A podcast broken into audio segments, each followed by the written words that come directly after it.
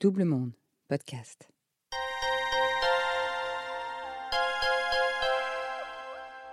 Croyez en vous, travaillez fort et vous réussirez. Un mantra qui fait évidemment de plus en plus d'adeptes depuis deux décennies. Même si les quarantenaires ont peu goûté à cette leçon d'énergie positive étant jeunes, certains l'ont testé avant l'heure avec un déterminisme parfois acharné. Naïsa ne cesse de se remettre en question pour tenter d'atteindre son but ultime qu'elle sait pourtant inatteignable, jusqu'à ce moment de bascule qui va lui permettre de passer à autre chose, de trouver la paix. Bienvenue dans 40, le podcast qui s'interroge sur les moments de bascule qui peuvent arriver, notamment en milieu de vie, la fameuse crise de la quarantaine. Est-ce un mythe? Pourquoi la voit-on toujours plus comme un malaise qu'une renaissance? À travers les portraits de nouveaux, d'anciens et de futurs quarantenaires, ce podcast va vous plonger dans ces instants intenses, parfois heureux, parfois malheureux, ces moments de folie où on décide de tout changer dans ces parenthèses drôles, inquiétantes, mais inspirantes. N'hésitez pas à vous abonner sur les plateformes de podcast et à nous suivre sur les réseaux sociaux de Double Monde. Naïsa, première partie. Je suis euh. J'ai eu mes 40 ans euh, il y a à peu près 9 euh, mois. J'ai commencé à ressentir des soubresauts dans ma vie et dans ma vie professionnelle plutôt à partir de 35 ans.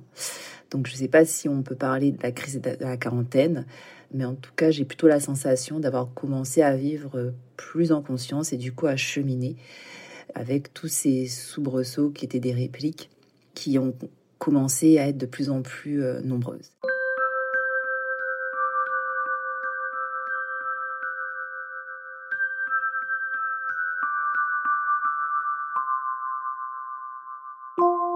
Petite, j'ai euh, toujours voulu être reporter de guerre. C'est en regardant les images de la première guerre du Golfe dans les années 90-91 euh, que j'ai eu ce déclic en voyant ces images, ces reporters de guerre qui étaient euh, pour moi euh, les porte-voix en fait de ceux qui subissaient des injustices. Et ça m'a fascinée et euh, dès cet âge-là, je me suis dit c'est exactement ce que je veux faire. Donc je vivais en Guadeloupe, donc toute ma scolarité s'est bien passée et mon objectif était vraiment d'intégrer une école de journalisme.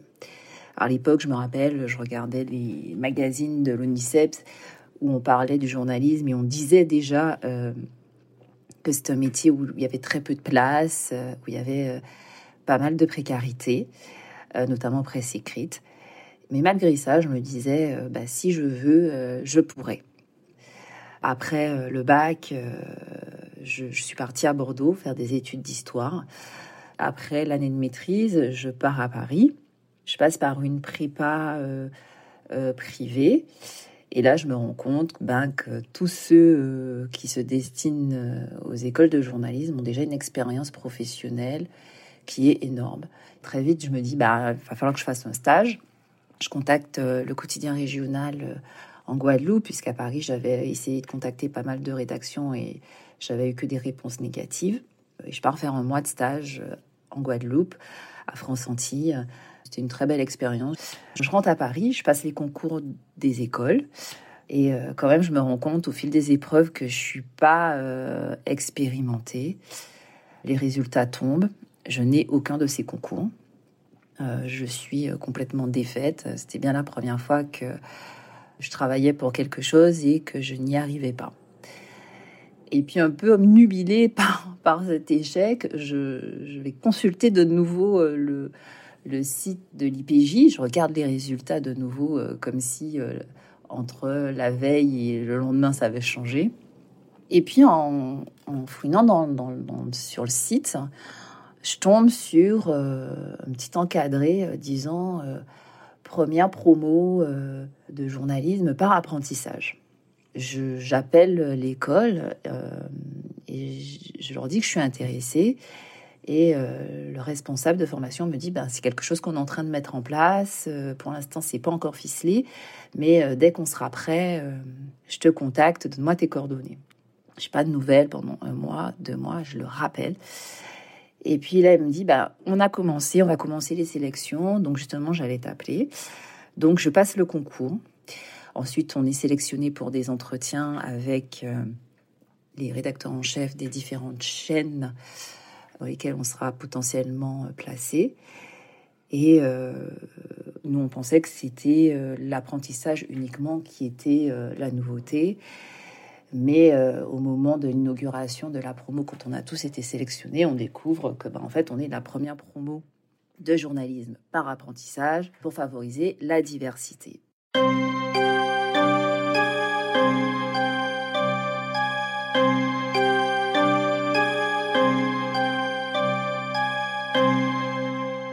Moi, je réussis un entretien euh, en Normandie avec une rédactrice en chef euh, avec qui ça s'était bien passé. Donc, je débarque effectivement dans la rédaction. D'habitude, dans les rédactions, ils reçoivent des, élèves qui sont déjà totalement euh, opérationnels. Moi, j'arrive, je ne sais pas du tout écrire un sujet. Euh, les premiers mois à l'école, on apprend surtout les techniques de base du journalisme, donc qui sont des, fondamentaux, mais surtout en presse écrite. Moi, je, suis en télé, donc la façon d'écrire en télé n'est pas la même du tout qu'en presse écrite. Et puis un jour, je suis la seule dans la rédac, y a un gros incendie, donc on m'envoie. La rédaction chef me dit, bah, il faut se lancer, donc ça va être ta première. Donc je pars avec un, caméraman. C'était hyper excitant, donc euh, je, pose des questions, enfin, et je reviens à la rédaction. Donc la rédactrice en chef et puis une autre journaliste qui était présente euh, m'aide à la rédaction et je commence à écrire. Je pose ma voix. C'était la première fois, donc c'était clairement pas parfait. Mais euh, c'est comme ça que j'ai réalisé mon premier euh, sujet. Dans la rédaction, il y a certaines personnes qui étaient assez réfractaires hein, à la formule de l'apprentissage. Pour beaucoup, euh, l'apprentissage était une forme déguisée de CDD et c'était un moyen d'éviter que les CDD qui avaient beaucoup d'expérience ne travaillent. Ce qui était en fait totalement faux puisque on était 12 et on était répartis dans différentes rédactions de groupes différents. Donc, euh, bon, clairement, euh, c'est pas une personne qui prend le boulot de d'autres. En plus, un jour, euh, pendant que je posais ma voix dans la salle de mixage, j'ai un collègue qui écoute et qui me dit non, mais là, cet accent-là à Paris, ça va pas du tout passer, ce, type d'accent. et moi, ce jour-là, j'ai trouvé ça très violent. Je suis restée complètement interdite parce que je j'ai pas compris en fait pourquoi euh, je recevais euh, cette critique. Donc je découvre aussi qu'il y a pas mal de frustration dans ce métier, que euh, Paris est considéré comme la place où il faut être. C'est d'ailleurs encore le cas c'est peut-être plus flamboyant d'être journaliste à Paris que d'être en région. Donc je vais au bout des deux ans, puis ensuite j'enchaîne avec un contrat de six mois. Et puis pratiquement à la fin du CDD de six mois, je rentre de tournage avec un JRI qui était à l'ancienne, mec hyper euh, opposé à l'apprentissage. Et puis, euh, on a une discussion, et puis le ton monte. Il n'est pas du tout d'accord avec moi, mais en fait, c'était pas une discussion euh, violente où j'avais pas forcément haussé le ton. Et là, je le contredis sur quelque chose, et là, il me, balance sa main au visage. Quand on arrive à la rédaction, je monte dans le bureau du, rédacteur en chef. Et là, je lui raconte ce qui s'est passé. J'étais complètement en état de choc. Je lui dis, mais euh, c'est inadmissible, etc. Voilà ce qui vient de se passer. Donc, mon je me fais, maintenant, je vais lui parler, etc. Alors, à l'époque, euh, il ne considérait pas ça comme une agression. Maintenant, c'est une agression. Et d'ailleurs, c'était une agression. Je ne suis pas allée porter plainte. Euh, j'ai pas eu ce réflexe. J'étais vraiment dans un état de choc. Il y a eu des discussions au sein de la rédaction, etc. Mais ça n'avait pas fait forcément grand bruit. Moi, je rasais plutôt les murs et j'attendais clairement la fin du CDD.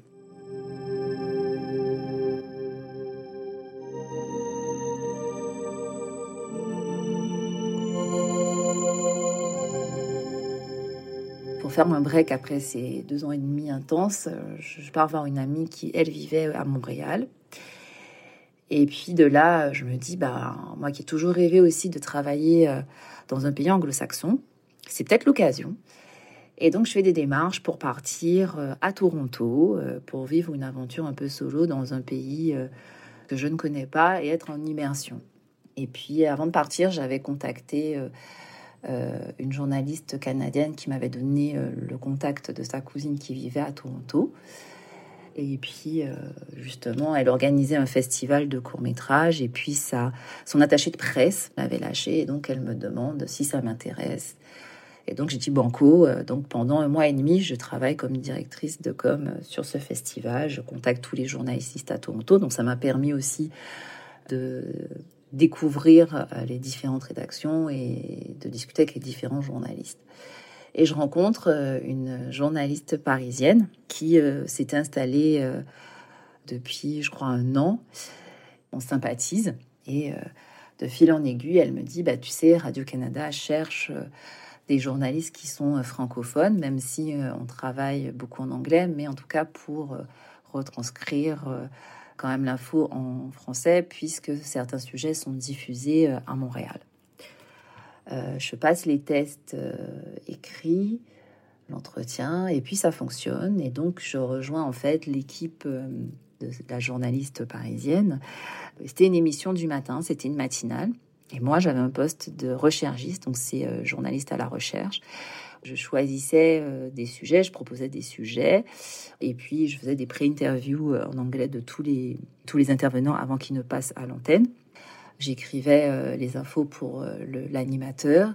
Et c'était quatre heures d'émission, donc on avait un boulot assez fou, mais c'était une bonne équipe, on travaillait dans la bonne humeur et dans une bonne ambiance. Les mois défilent et puis un plan social euh, tombe et de nombreuses personnes sont virées du jour au lendemain. Et moi étant étrangère, bah, je comprends qu'en fait, je vais pas pouvoir continuer l'aventure. Donc je finis mon contrat. Je me prépare à retourner à Paris, cette fois-ci un peu plus apaisée, puisque je me suis rendu compte quand j'étais à Toronto bah, qu'en fait, euh, même si on fuit, bah, on ramène avec soi ses problèmes tant qu'on ne les règle pas. Donc à mon retour euh, du Canada, je pars euh, en région et je choisis de travailler dans deux régions, en l'occurrence, en tout cas les régions qui me plaisent, l'Aquitaine, Midi-Pyrénées et puis un peu en Champagne. Je travaille beaucoup euh, sur des sujets agriculture. Euh, j'apprends les spécificités du vin, du champagne. Mais j'ai aussi la possibilité de faire de nombreux sujets éco et société, raconter de jolies histoires, des tranches de vie, de portraits de personnes qui, qui lançaient des initiatives pour le bien commun. La semaine, je travaillais dans ces régions. Quand j'avais des jours off, je rentrais à Paris. Donc euh, prendre l'avion, c'était devenu comme, euh, comme prendre le métro. C'était une expérience très enrichissante puisque bon, ben, on fait beaucoup de routes. J'ai découvert beaucoup de lieux euh, dans toutes ces régions et ça a été très intense. Ce qui est assez paradoxal, c'est que c'était hyper stimulant et excitant, mais moi je sentais que c'était pas ce que je voulais vraiment faire, sans vraiment savoir qui euh, me plairait. Pendant ces années, euh, ce que je faisais, je trouvais ça jamais assez bien. Enfin, je trouvais mes reportages globalement assez moyens, voire des fois assez nuls. Et c'est fou comme quand on n'a pas confiance en soi, comme euh, on a l'impression d'être d'être d'être un peu une fraude en fait. Et puis l'idéal que j'avais eu d'être reporter de guerre semblait de plus en plus loin, quoi, parce qu'en fait, ce que je faisais n'avait rien à voir avec ça et et ça n'allait pas m'amener en tout cas euh, vers, euh, vers ça en fait. Donc euh, l'enthousiasme passé, 5-6 ans, bon ben je, décide à un moment d'arrêter de faire les régions. Je voulais avoir une vie vraiment plus, plus équilibrée, un peu plus posée, du coup, et surtout travailler dans ma ville de résidence, Paris. Et euh, quelques semaines plus tard, euh, peut-être un mois après, euh, j'ai une amie CDD qui me dit ah ben à Paris ils cherchent quelqu'un à la coordination éditoriale. Et en fait, à la coordination éditoriale, on fait en fait une sélection des actus les plus fortes en région, où on sélectionne aussi les petits sujets, les petites pépites de fin de canard pour le journal national. Et en fait, je suis tombée dans une équipe qui était vraiment bienveillante avec euh, des journalistes qui étaient euh, très expérimentés, qui m'ont donné confiance en moi.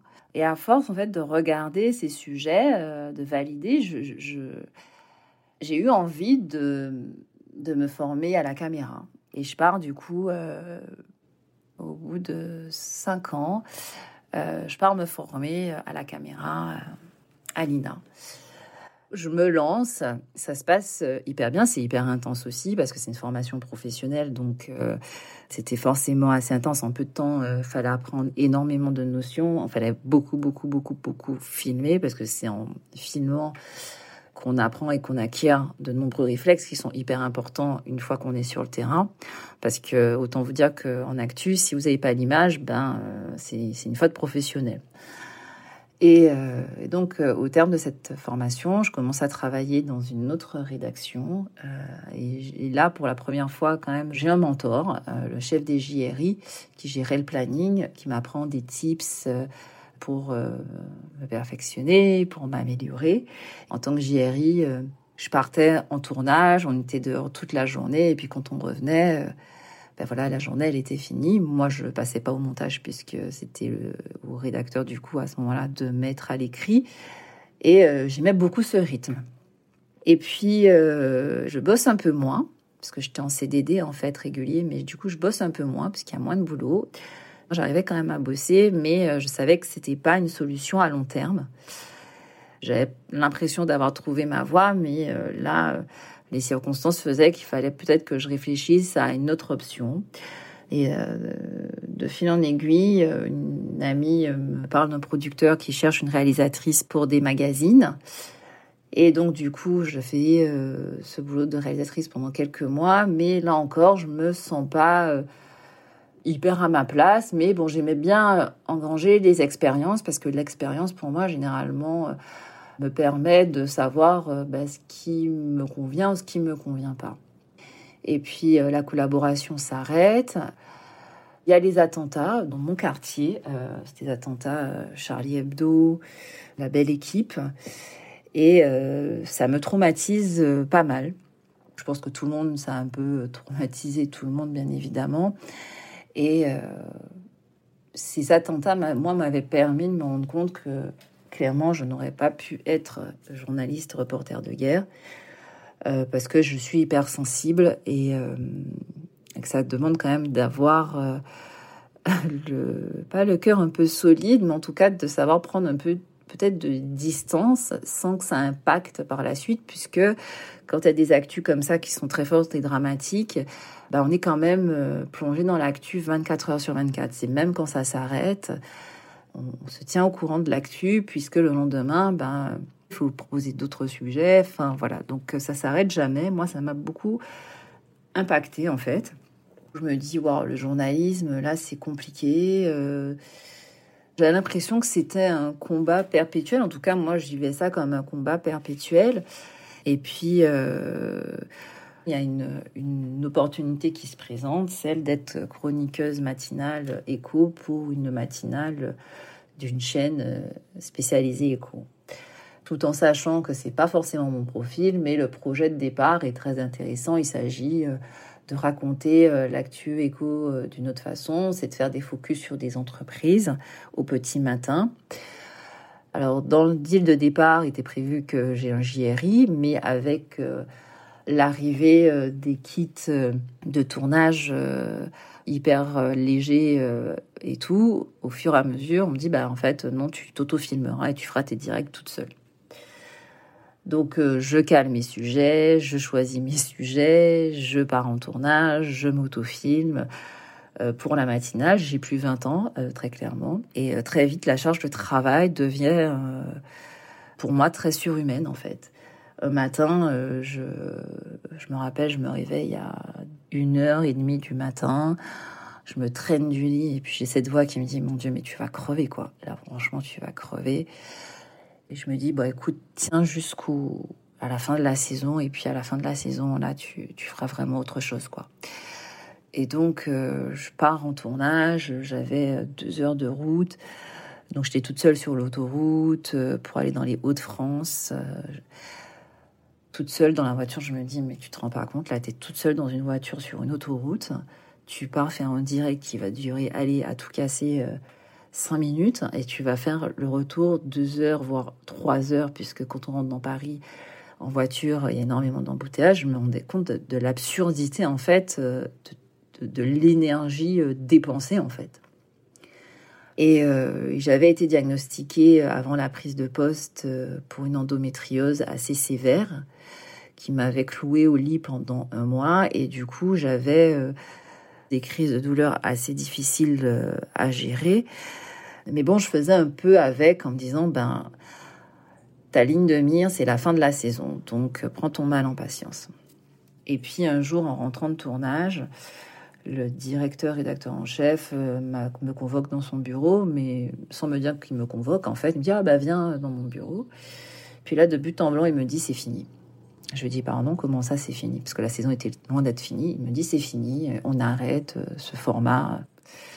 Donc en fait, du jour au lendemain, euh, il met un terme à mon contrat. Moi, je me rappelle dans le bureau, après avoir fait plusieurs propositions, je me rends compte que bah, ça sert plus à rien je rassemble le peu d'énergie que j'ai de courage et donc, je, me lève en, en disant, écoute, il va falloir que tu traverses la rédaction sans pleurer. Et, euh, quand j'arrive euh, en bas de l'immeuble, là, je craque, je suis en pleurs, euh, je comprends pas ce qui m'arrive. J'ai une partie de moi qui est soulagée que ça s'arrête, et une partie de moi qui est complètement déboussolée en fait par ce qui vient de se passer. C'était un peu le pire scénario qui pouvait m'arriver en fait qu'on mette fin à une collaboration de façon violente, parce que c'était pas ma faute. J'avais une amie d'ailleurs qui bossait avec moi dans la rédaction, qui était complètement euh, choquée par ce qui s'était passé. elle n'avait pas vu venir, on n'avait pas compris, enfin, qui a été d'un très grand soutien en fait, et, qui, n'a vraiment pas compris quoi. Et donc c'est comme ça que ça s'arrête et euh, que commence euh, une longue remise en question de nouveau.